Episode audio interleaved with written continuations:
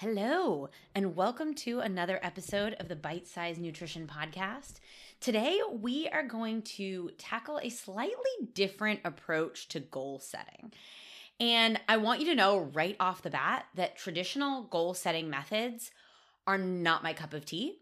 I personally really struggle with them. I've worked with lots of clients that feel a lot of pressure to like set goals and then what happens if I don't meet them. And so we're going to talk a little bit about three different approaches that you can take to moving in a direction that you would like to move in, whether that is setting a specific goal or whether that is just looking at your overall approach or your identity around the things that you're looking to achieve. So, I want to start out by doing a little bit of a flashback and Actually, no, I want to start out by just saying thank you for being here because I started, so we're almost at the end of 2022, and I started this podcast at the beginning of this year. And I have since then created over 60 episodes, and I don't know how many of them you've listened to. Maybe this is the first one, but I just want to say thank you. I want to say thank you to those of you that have sent me feedback on the episodes. Thank you to those of you that have shared the episodes. Thank you to those of you who have rated the episode. The ratings and reviews are just like, thank you so much because that is how new people can find my show. So amazing. Thank you. And I cannot wait for what's to come. Okay, now we're going to do a flashback. We're going to do a little flashback here to me at the age of 22. It's a very long time ago sitting in the back of the Lululemon store that I used to work at. So, if you're familiar with Lululemon, I don't know where in the world you're listening to this. It is like very fancy, overpriced yoga pants. And I worked there right after college, and it, it was really transformative in many ways as far as the way that I thought about personal development, even though there were some weird, weird things that happened there. But that's a completely different podcast episode. So I remember sitting in the back room of the store that I worked at in La Jolla, California, and being told that I had to finish up my vision board. I was surrounded by magazines, scissors, glue sticks, and probably eight other girls, all in their 20s, all decked from head to toe in brightly colored yoga gear. And they were all so motivated. They loved this idea of cutting out their dream homes and their dream husbands and, you know, their mm, degrees that they wanted to do and the workouts. And I just felt like a deer in headlights. This idea that I had to sit down and actually choose what I wanted to achieve in six months, a year, five years from now, that felt so overwhelming and really uncomfortable. And through my whole life, I've never really been someone to set very specific goals or milestones. And it's not that I'm closed off to it, but I've just found that what I want and the things I'd like to achieve are often fluid. I don't always want the exact same things at the end of a year that I want at the beginning. And some people might be like, well, you know, you just need to commit to something. Okay, cool. We're all here to do what works for us. And honestly, the fact that I am adaptable and am fluid in my approach is something I love about myself. But on the other hand, there is a little bit of a fear of does this rejection of setting very specific goals hold me back from focusing towards one thing. And you know, I I wonder what could have I achieved what could have I achieved in the last 5 years if I had been like laser focused on what I wanted to do. But on the other side, I love my life. I love what I do. I love who I am and I'm continuously working on improving. So, we're going to talk a little bit about this later and kind of why I might have felt this way and why you might feel this way if you are someone that's like, oh, setting goals just feels weird. Or maybe you love setting goals. Maybe that's like you're all about that. But, anyways, when I started reflecting on this and on why goal setting felt so tough for me, I realized it wasn't the goal setting itself. It wasn't saying I want to achieve this thing that was troublesome for me or that that felt like a struggle. It was the traditional approach to how we are taught to set goals. For me, the thought that I have to choose exactly what I want when I'm going to achieve this thing and like what it looks like feels really constricting. And it feels like it's setting me up to not be motivated towards something. It's it feels like it's setting me up to just like have things in, in a very rigid box. And I don't like rigidity. That's not something that really works for me long term. I know this about myself. And I do struggle to connect what I'm doing right now to what I might achieve in some, you know, 12 months from now future. And I was speaking to a new client the other day, and she expressed something similar. She felt like she felt this resistance towards setting specific goals around her eating habits. And her reasoning was that she feels like setting a specific goal around her eating habits sets her up to be disappointed in herself when she fails. Because if she doesn't achieve the specific end goal, she feels pretty bad about herself. And that makes so much sense, right? We've grown up in this world that celebrates achievement over effort. Like, who gives a shit what you've learned if you don't have anything to show for it, right? And so, for those of you who maybe reject goal setting because you're worried about what happens when you don't achieve your goals, or those of you that embrace goal setting but end up disappointing yourself, I want you to know that you don't need to prescribe to the traditional framework of goal setting. You don't need to do the whole SMART goals, the deadlines, specific time frames. That is something that you can opt out of if you choose to. As I mentioned before, you might be someone that loves goals, but what feels difficult for you is like, well, how do I manage not achieving a goal? And so today we are going to talk around goal mindset. We're going to talk about a different approach to moving in a direction that you'd like to move in and how to get kind of that inner critic out of the way so you stop beating the shit out of yourself when you don't achieve X thing on X day. And so I want to talk first about why it feels so terrible to set a goal and not achieve it, even though really it doesn't change anything about our lives. If like if I set a goal and I don't achieve it, it's like my life is the same. Like it's not like it's all of a sudden worse. It might be. Maybe there is a goal that you, that makes your life worse. I am not one is not coming to my head right now. But when you set a goal in your head, there's probably two options for when that date that you've set the goal achievement to be done by, right? You either have achieved the thing or you have not achieved the thing. You either get the win or you don't get the win, right? And for those of us that procrastinate, maybe we're perfectionists or we're really all or nothing in our thinking, it feels like if I set a goal and I don't achieve it, I am a failure. And if what I just said really resonates with you, please go back and listen to episode number 60 because I think that you are going to get a lot out of listening to that episode. And the annoying thing about goal setting is like goals are so easy to set. You can literally say whatever the fuck you want. Whatever you think you should do, whatever like sounds cool, you can set that as a goal. Like everything is open to you, right? But the steps to reach those goals aren't clear. Even if you have a model, you might see someone you're like, they have exactly what I have. But even if you do exactly what that person did, you are not guaranteed the same result. And so when our steps aren't really clear, like it creates a whole nother level of, well, I feel like I'm making effort towards doing this thing, but am I making the right type of effort? But also, I want to bring up something that often we set goals that don't actually mean anything to us. Like we set goals that might be what we think we should want to achieve. But then we still carry the guilt with us of like, well, I set this goal and I didn't achieve it. And so I feel like shit now. But is it a goal that you even really wanted? Like, how does that goal connect to what you want as a human, to what's important to you? And so maybe you've set a goal and you have this arbitrary date in your head of when you're going to achieve this. And maybe it's not arbitrary. Maybe it's like, a date like you say you're going to run a race and like the race is on a very specific date. So you can't really change that, right? And so maybe you have this perfect plan of how you're going to get to this goal. But the due date gets closer and closer and you're not where you would like to be in your process. And so what seemed like, oh my gosh, I have this perfect plan, maybe lasted a week or two. Maybe maybe it lasted longer than that. Maybe it lasted a while but we don't usually give ourselves lots of alternatives or lots of flexibility or like understanding how what structured flexibility looks like. And we sort of just think of like this is how i'm going to do it. We don't think about all of the obstacles that are going to pop up along the way. And so you also end up only gauging your progress and only looking for motivation from extrinsic factors. And this happens so much in nutrition and so much specifically in fat loss, where we're looking at like extrinsic things like, I am motivated because my weight is going down. But it's like, well, your weight is not going to change unless you are actually doing the behaviors that cause that change to happen. So we need to be looking for intrinsic motivation. Anyways, that's I think I have a podcast. I have a podcast on intrinsic and extrinsic motivation. I don't remember what number it is. I think it's like 32, I want to say.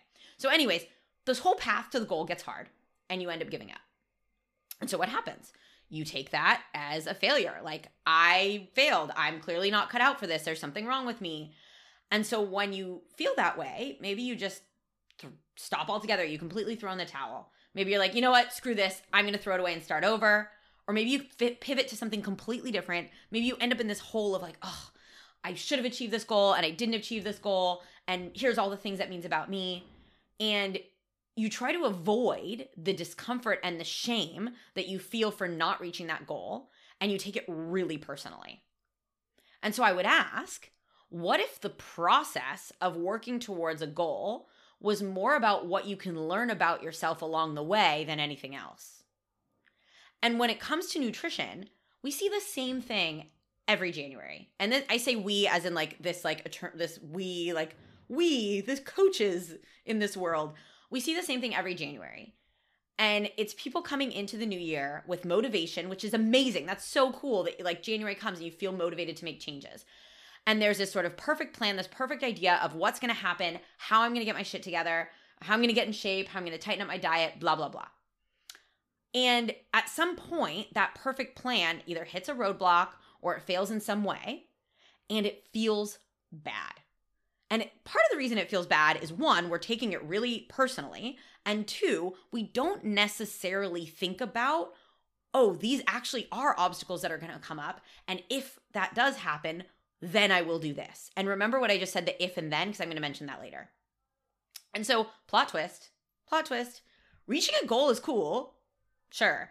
But in most cases, it's about what you did and who you became in order to get there especially when we're talking about personal development, nutrition, fitness, etc. And so I see it like this the objective is not reaching a goal at any cost. It's to offer yourself a direction to move in to continue the process of becoming the person that you're trying to become. Your worth as a human is not contingent on you reaching some goal that you've set for yourself. And so there are two main things that can help you here. And then we're going to go into sort of the three approaches. And so the two things that I think are really, really helpful, and these aren't the only two things that are helpful, these are the two things that I think are helpful that I think we're missing. And that is one, self-compassion, and that and two, a growth mindset. And so you will hear a couple of podcasts from now, Dr. Karin Nordin, who is actually one of my coaches, talks about self-compassion, perfectionism, growth mindset. We have this incredible conversation that I've, we've already recorded that I cannot wait for you to hear. And recently I was listening to her speak on self compassion specifically, and she talked a lot about the difference between self indulgence, self pity, and self compassion. And I sort of took this, digested it, and shared it with my clients in our client accountability group. And a few of them were like, oh my gosh, I just had like this crazy light bulb moment. And so I'm going to share with you. And that is the difference between the three. So self indulgence is like, no worries. You're off the hook. Bad behavior, not a big deal. You're off the hook things are hard. Self compassion is bad behavior happened. Now let's get curious about why. And self pity is I'm going to excuse bad behavior because I feel bad for myself. And so this is important because self compassion is not just being nice to ourselves. There is an element of self kindness that's very important, but it's also acknowledging that we are not alone in our struggles, that we are human and struggling is a part of life. We're able to be mindful and practice curiosity about those struggles. And it also helps us hold ourselves accountable to the things we want to achieve because with self compassion, we are looking out for our future selves and not excusing a rough patch and being like, oh, whatever, it's fine, not a big deal. We are supporting ourselves through the rough patch, right? And so self compassion and goal setting can look like adjusting for life challenges, knowing yourself well enough to know when to rest and when to push, and speaking to yourself like someone you love and care about. It is not calling yourself an idiot when you mess up. It's not comparing your progress to someone else's. And it is not saying that you are a failure because you didn't reach a goal. That's not very helpful. It's not very compassionate. And when we speak about growth mindset, I'm going to refer to this effort versus achievement kind of mindset I mentioned previously. And when you adopt a growth mindset, you're able to acknowledge and appreciate effort and learning, even if you don't always like get the quote unquote win. And on the flip side of that, so we have growth mindset and fixed mindset. And a fixed mindset towards goal setting would be the either I either achieve it or I don't. And achieving it is good, not achieving it is bad. And and there's no point in even celebrating effort because if I don't achieve it, it doesn't matter. You don't get points for effort in a fixed mindset. But when you adopt that growth mindset, and this is something that we talk about right at the beginning of the confident eater, right in the beginning of the of group coaching, we talk about this so that you can adopt a growth mindset as you adapt and understand the challenges in becoming a mindful eater and in becoming more flexible with yourself when it comes to food. And when you adopt that mindset, even if you don't achieve a specific goal, you can feel pride in everything you've learned along the way. And you can acknowledge that the skills, tools, and resources that have gotten you this far are a huge part in potentially starting over. And so, while I've mentioned before, I don't ascribe to the SMART goals. So, if you're like, what is a SMART goal? You can Google SMART, like S M A R T goals, and see what I'm talking about. I don't set the typical SMART goals that everyone's yelling about, but I do like these three approaches. And so, let's break them down. Approach one you can set a big goal and break it down into smaller quote unquote goal posts. And this is really, really helpful for maintaining motivation. But I want to be clear that the way that most people do this is not helpful in in supporting progress. And the reason being is because usually we break it down for example, here's an example. We would say like I want to lose 10 kilos, right? And so we break it down and we say, okay, cool, I'm to lose 1 kilo a week for 10 weeks. And that's where we stop, right? But what we actually have to look at is like, well, yes, it might feel great to lose a kilo a week for 10 weeks, but what actually goes into that result? Like losing a kilo every week for 10 weeks is actually a result. It's not part of, like, it's not the process. Does that make sense?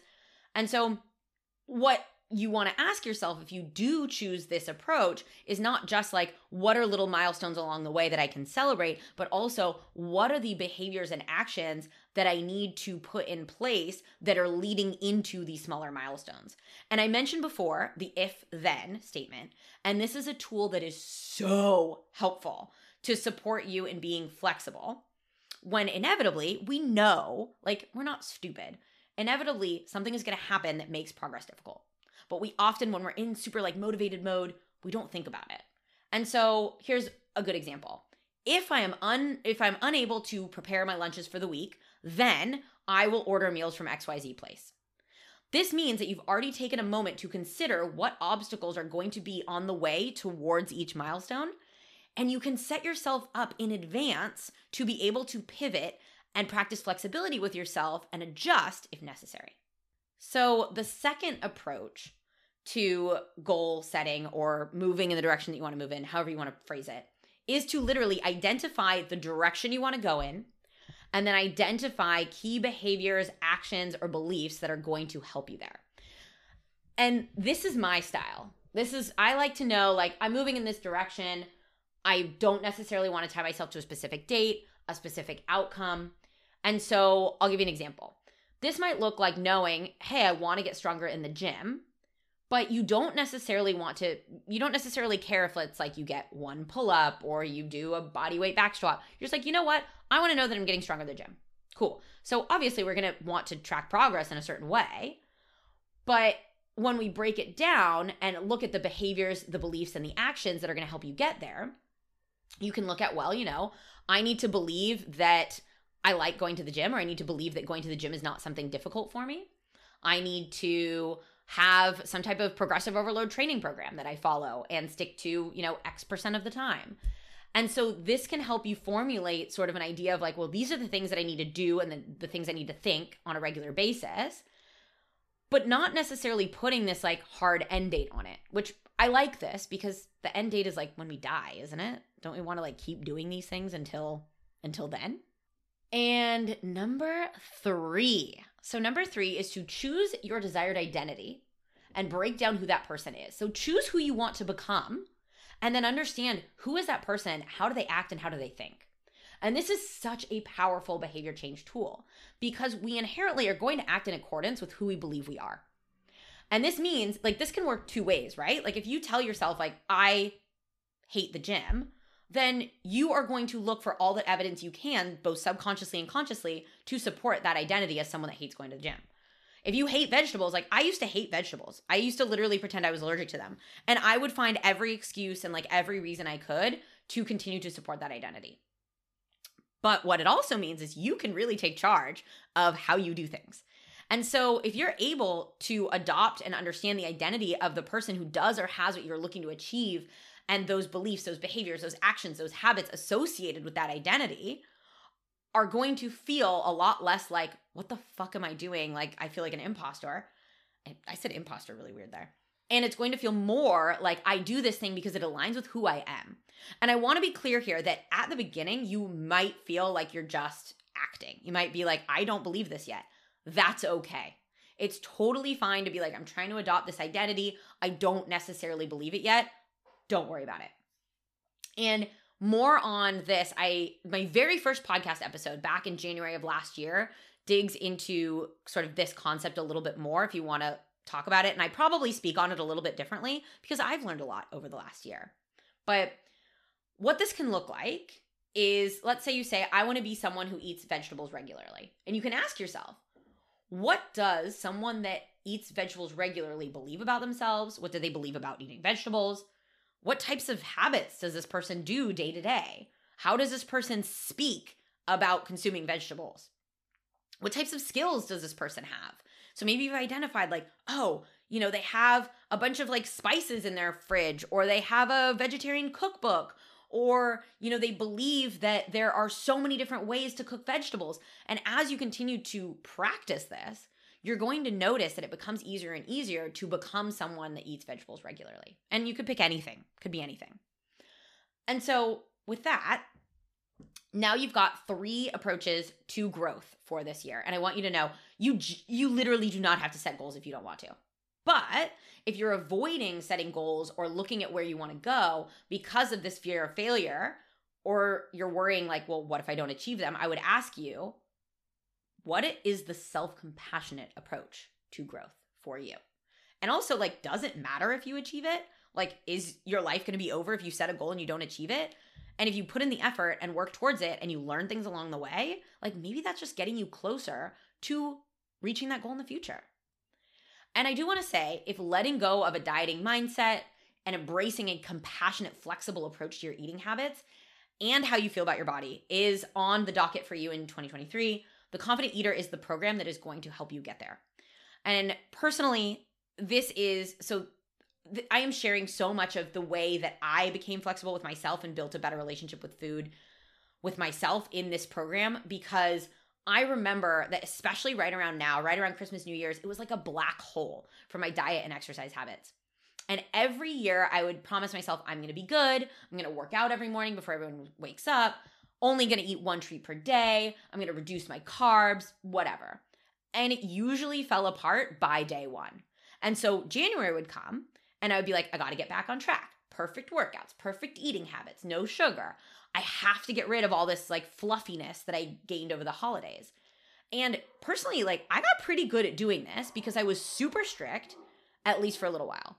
But I also really struggled to let go and enjoy food and the experiences associated with it without eating way too much. And so the reason that I actually struggled with overeating and this black hole of, of eating during the holiday New Year's was not because I didn't have self control. It was because I practiced too much rigidity throughout the rest of the year. And part of being able to break out of this cycle was to throw the I have to be perfect idea completely out the window. And it feels really good to know that I don't have to deal with post holiday guilt, pressure to get back on it, all of those things. It feels good to know that I can be around and in a space with tons of tasty food and it's not something that I feel like I'm to lose control around. It's something that I know that I can enjoy. I can engage with it. I can say no when I'm full. I can say yes when I'm hungry. I can overeat mindfully and know that like I'm not doing it because I'm worried that I'm going to restrict myself a week from now, right? And so I do that by relying on my the mindful eating habits that I practice all the time. On relying on my practice of unconditional permission to eat and the ability to engage reframing and cognitive flexibility, which are some mindset tools that you're going to learn in the confident eater. And so I'll finish up right here, but I do want to say this is that it doesn't matter if you're someone who can't seem to keep your eating habits on track or if you're someone that's like, oh my gosh, I am so rigid, I need to be more flexible, because both of those things have roots in perfectionism and roots in all or nothing thinking. And so finding that middle ground is actually going to be helpful for both ends of the spectrum. And the confident eater you can learn more about it if you go to bitesize.es backslash the dash confident dash eater. And if you're like i don't remember that don't worry. It's in the show notes. Um, you can go to bitesize.es and find it through my programs. And i will mention this before i wrap up. If you are considering joining us get your name on the wait list because if you are joining off the wait list you're going to get $100 off of enrollment and know that joining the waitlist is not a commitment to join. You can join the waitlist and then later decide like, nope, not for me, not for me. But if you are on that list, you are going to get 100 bucks off when you decide to sign up. And you're also going to get the first access to the spots. So anyways, I wish you a very happy holiday season whether you are Jewish like me, Christian, non-practicing anything, atheist, agnostic, Islam, Muslim, whoever you are, whatever you practice, I hope that you enjoy this time and I'm not going to say see you new see you next year because that's just like so lame, but now I kind of want to say it. And with that, thank you so much for being here. Thank you so much for listening, and I will see you again soon.